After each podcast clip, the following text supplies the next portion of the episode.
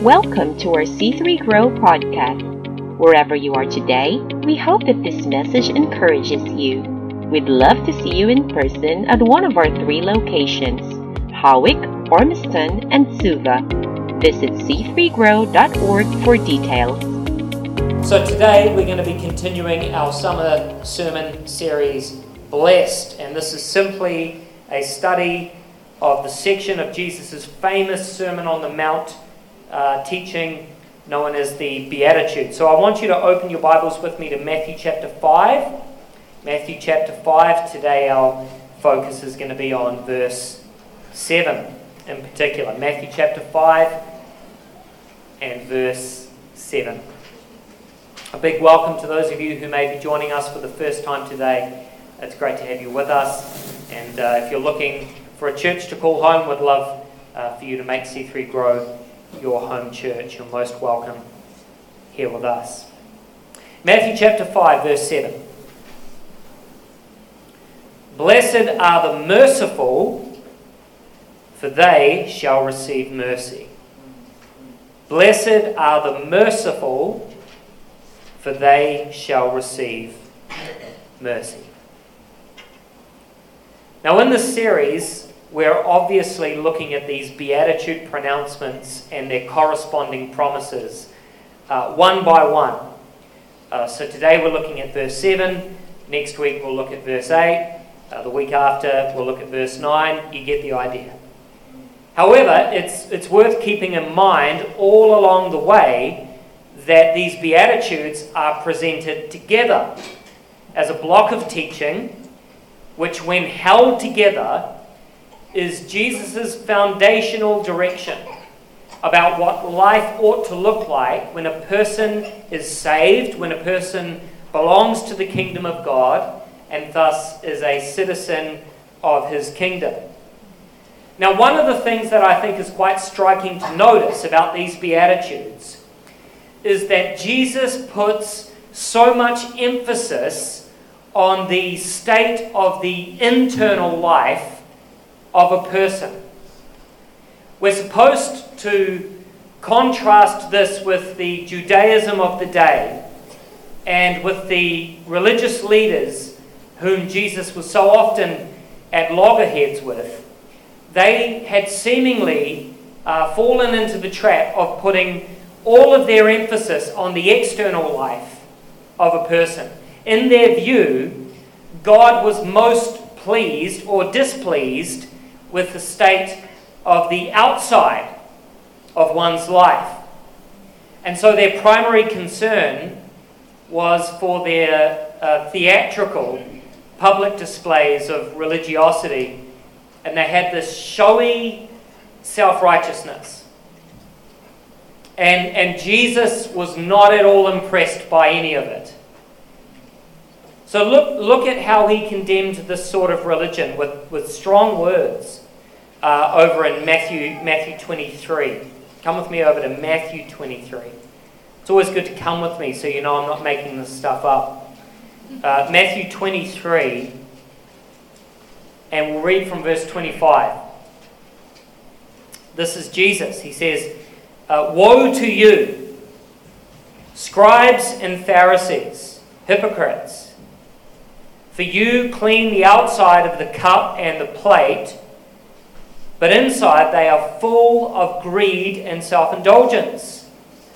You blind Pharisee, first clean the inside of the cup and the plate, that the outside also may be clean. Woe to you, scribes and Pharisees, hypocrites, for you are like whitewashed tombs, which outwardly appear beautiful, but within are full of dead people's bones and all uncleanness. So you also outwardly appear righteous to others, but within you are full of hypocrisy and lawlessness.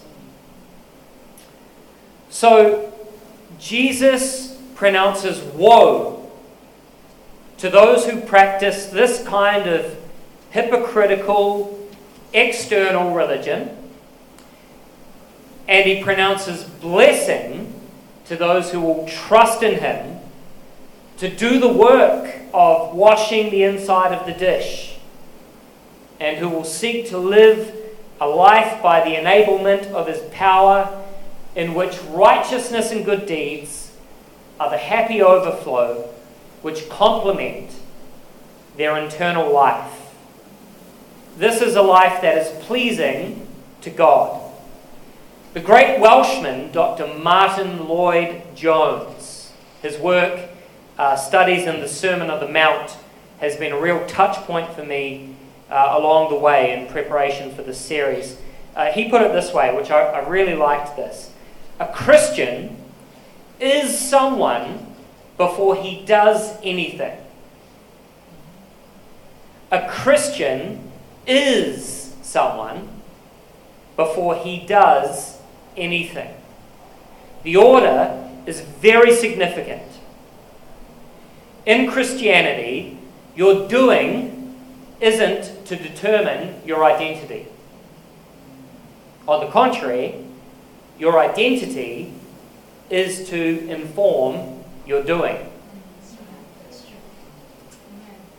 So, with that in mind, uh, verse 7, Matthew 5, verse 7 Blessed are the merciful, for they shall receive mercy. So, before we get further uh, into this topic of mercy, this really needs to be said and it really needs to be understood, lest we approach thinking about this beatitude and thinking about our mercifulness as if it were some kind of trade off for us to weaponize and use in order to earn uh, divine mercy or favor or whatever from God.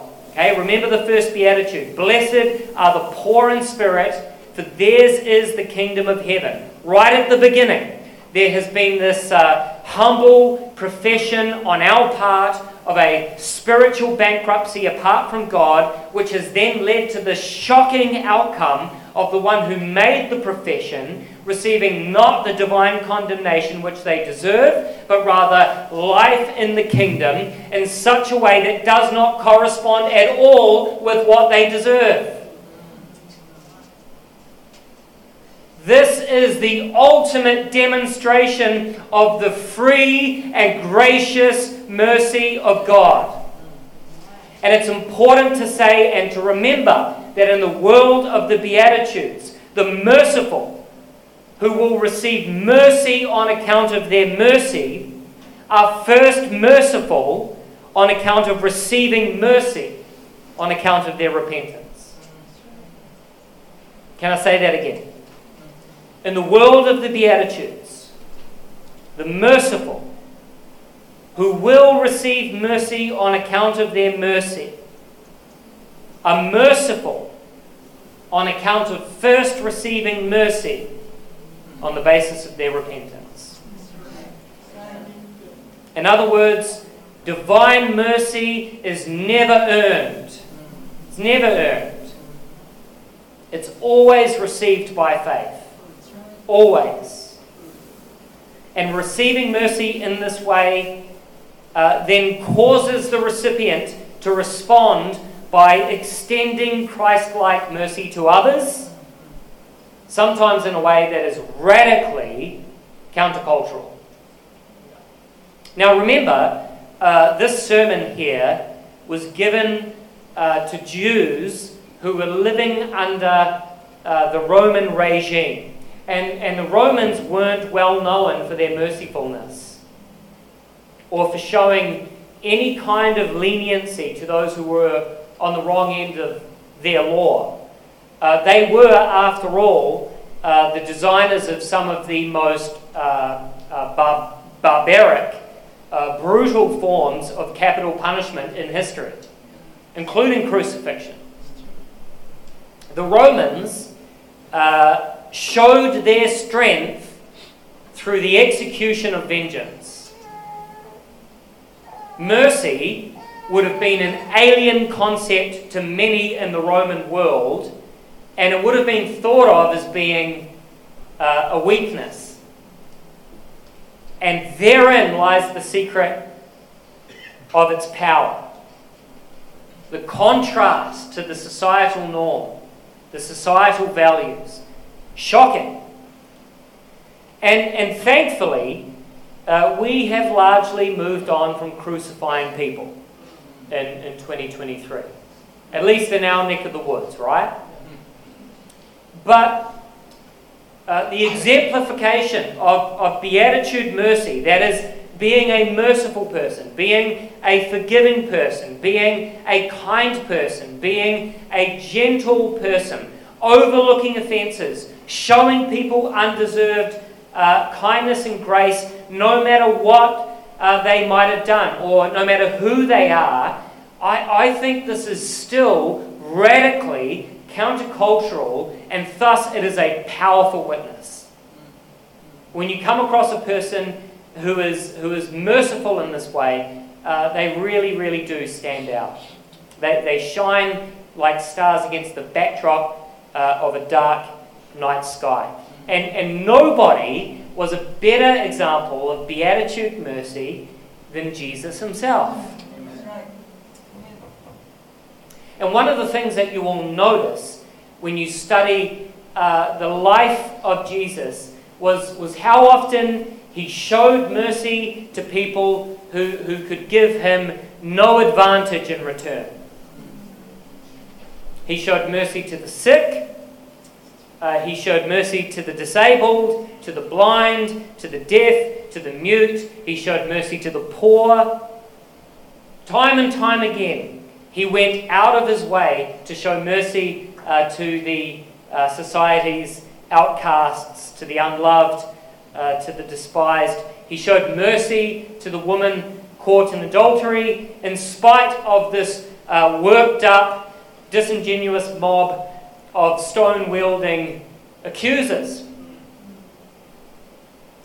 When you cut Jesus, he bled mercy. When you cut Jesus, he bled mercy. There's this um, amazing story. Why don't you come with me over to Mark chapter 2? So the, the next gospel over right at the start, Mark chapter 2. And, and we'll read verse 15 and 16.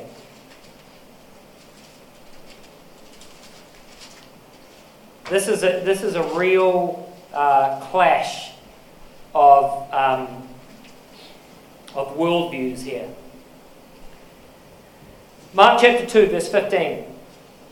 And as he reclined at the table in his house, many tax collectors and sinners were reclining with Jesus and his disciples, for there were many who followed him. Tax collectors and sinners, right? And here's the, the religious folk. The scribes of the Pharisees, when they saw that he was eating with sinners and tax collectors, said to his disciples, Why does he eat with tax collectors and sinners? Okay, like in the culture of the day, you ate with people whom you, you, you accepted. So it's not just a matter of eating, it's a matter of whom he accepts. And again, the hypocritical religious, like the vengeful Romans, they, they just could not comprehend why someone with so much to give would associate with someone who had absolutely nothing to offer. Just think about that for a moment. Think about that logic for a moment. Because in Jesus' view, it's the perfect fit. He has so much to offer, they have so much need. In the view of the religious, why would he hang out with them? And Jesus then brilliantly claps back at their absurdity in verse 17. When Jesus heard it, he said to them, those who are well have no need of a physician, but those who are sick. I came not to call the righteous, but sinners. Why wouldn't somebody with so much to give just make a beeline for those who have absolutely nothing to offer. Now, as it happened, it was these two systems. The system of the hypocritical religious and the system of the vengeful Romans, confounded by the Son of God, they combined a sort of an unholy alliance and they conspired to mercilessly kill the merciful Messiah, but not before he achieved all that was set before him by the Father. Okay, let's dig a little deeper. Let's see if we can uh, paint a more detailed picture of mercy by identifying a couple of other qualities that it's linked to. And by that, I mean that mercy will often involve these things. I'm going to say uh, three other things about mercy. First, mercy is linked to empathy. Mercy is linked to empathy. So, a merciful person is usually an empathetic person. Understanding, sympathetic, compassionate. So much of the uh, mercy of Christ is wrapped up in his incarnation that we spoke about at Christmas time. Jesus Christ actually identifies with us and he actually understands us. He, he knows what it is to be like us. He has not stood aloof from us, but rather he became flesh so as to live as we were, to know firsthand about our plight and about our pain. And this then becomes uh, a basis for his extension and our reception of divine mercy. Uh, the author of Hebrews puts it this way in Hebrews uh, chapter 4. And you can trust me uh, to read it to you, or you can come with me uh, to make sure. But Hebrews 4, verse 15 says, For we do not have a high priest who is unable to sympathize with our weaknesses, but, but one who is in every respect, he has been tempted as we are, yet was without sin. So then, let us then, with confidence, draw near to the throne of grace that we may receive mercy and find grace to help in time of need. So, so mercy, the mercy of Christ, is linked to and thus involves empathy. Uh, that is true in the case of uh, God in Jesus, and it's also true uh, if we seek to be uh, merciful people. Uh, at the same time, we seek to be empathetic people. Second, mercy is linked to forgiveness. Ah, the F word. forgiveness. Paul writes this in, in Ephesians 2. In verse 4, says this But God, being rich in mercy, because of the great love with which He loved us, even when we were dead in our trespasses, made us alive together with Christ. By grace you have been saved. Do you see that? We have been made alive together with Christ when our sins were forgiven. And our sins were forgiven because God is rich in mercy.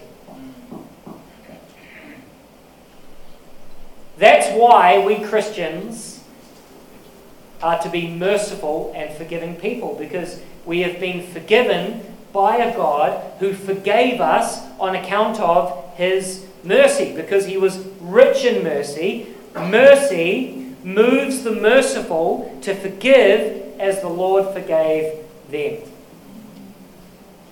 So too we forgive. Now, the subject of forgiveness is a subject that we constantly need to revisit as followers of Jesus. It's a subject that's right at the heart of the gospel. It's also a subject uh, that can be very confronting, particularly if you are harboring unforgiveness towards someone who may have sinned against you or has offended you in some way. As it happens, it has been a year and six days now since we spoke about the subject of Christian forgiveness uh, in great detail, especially with respect to some of the issues, nuances, such as what does forgiveness look like if the offender is unrepentant or no longer alive? Okay, that's, that's a tricky subject.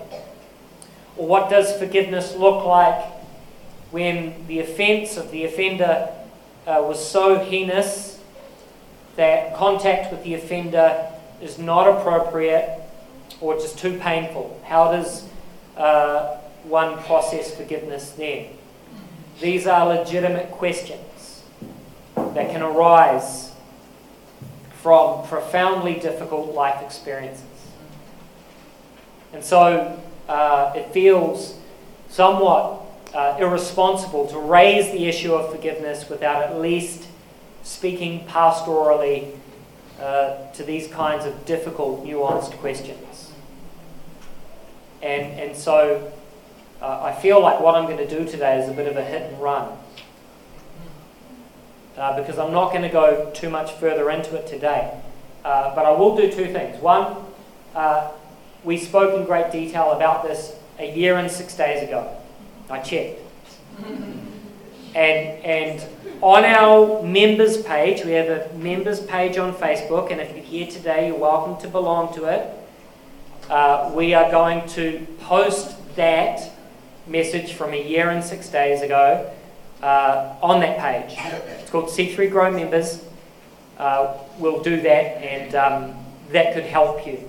Uh, the other thing I'd like to do is offer uh, my time and my undivided attention to any of you who might like to discuss the processing of forgiveness uh, under any circumstance uh, in confidence. And I'm also sure that Dawn, uh, Pastor Wayne, uh, really any of our team would also be happy to offer you their time and attention to talk through this more. So don't be afraid to reach out anytime. I know that sometimes when we talk about forgiveness, it can, it, it, it, can sound really simple, but the actual doing of it can, can be really challenging. And so we'd love to serve you in any way that we can there. But mercy is linked to and thus involves empathy.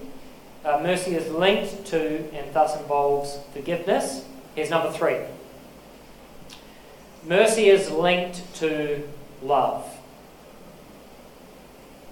Mercy is a part of love. Merciful people are loving people, loving people are merciful people. And, and we saw this in the text that we just read. Did you spot it?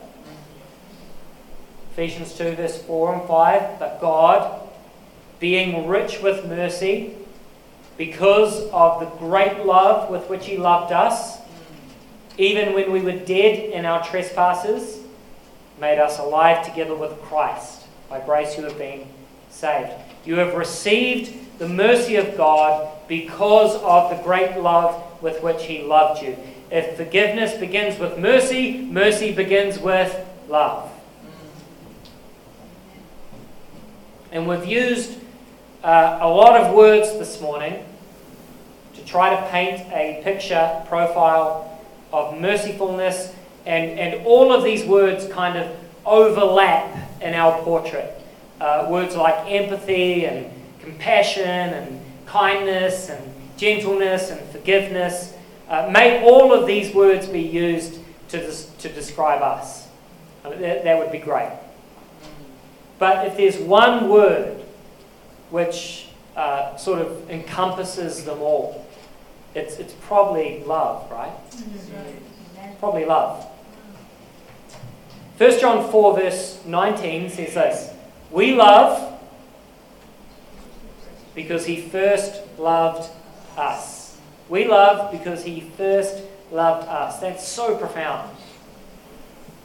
Don't, don't miss the, um, the profundity uh, because of the simplicity. Think about that. We love because he first loved us. In the same way, we are merciful because he was first merciful to us. So too we love because he first loved us. Now, um, we read in Matthew 22 of a time when the Pharisees gathered together and they were seeking to test Jesus. And one of them, a lawyer, asks in uh, Matthew 22 and verse 36 Teachers, which is the greatest commandment in the law? And he said to him, You shall love the Lord your God with all your heart and with all your soul and with all your mind. This is the great and first commandment. And a second is like it. You shall love your neighbor as yourself. On these two commandments depend all the law and the prophets. So, what we see here is this uh, the most important thing that we can do in life is to love God. Agree? Yes. And, and the second most important thing that we can do is like it, uh, is to love people. Yeah? But where does this love for God come from? Where does this radical kind of love for people which includes merciful, mercifulness. Where does it come from? Because neither of those things come naturally to us, do they? Pretty hard to generate a love for God and a love for people. Certainly not a, a biblical love for God and a biblical love for people. We can make up our own definitions of love, and we do that. But the kind of love that God requires from us for him and for others is it's really hard to generate. So, what instigates and what ignites love for God and love for neighbour in us? The answer is love. We love because He first loved us. So, love for God comes as we grow in our understanding and in our experience of His love. The more that you come to grasp God's love for you, or maybe it's better said, the more God's love grasps you, the more your heart will respond with an overflow of love for God. And then love and mercy for others. Here's how it works God loved us. So then, we love God, and more and more as our comprehension of God's love for us grows. And then we love others and more and more as our love for God grows. We love because He first loved us. Our love comes from His love. And so, here's a good resolution. Let's seek to grow in our understanding and in our grasp of the love of God for us and so grow in the responsive love for God and for others, which will express itself in many ways, including mercy. Blessed are the merciful. They are blessed because they have received mercy. But, and now let's switch to the second half of verse 7, Matthew 5, verse 7. there's also the sense of a, uh, a corresponding promise with a future tense. Do you see that? In verse 7 Blessed are the merciful, for they shall receive mercy. So the merciful are blessed because they have received mercy, merciful are also blessed because they shall receive mercy. Thanks for listening. We hope this message has blessed you. For more information about our church, you can find us online at c3road.org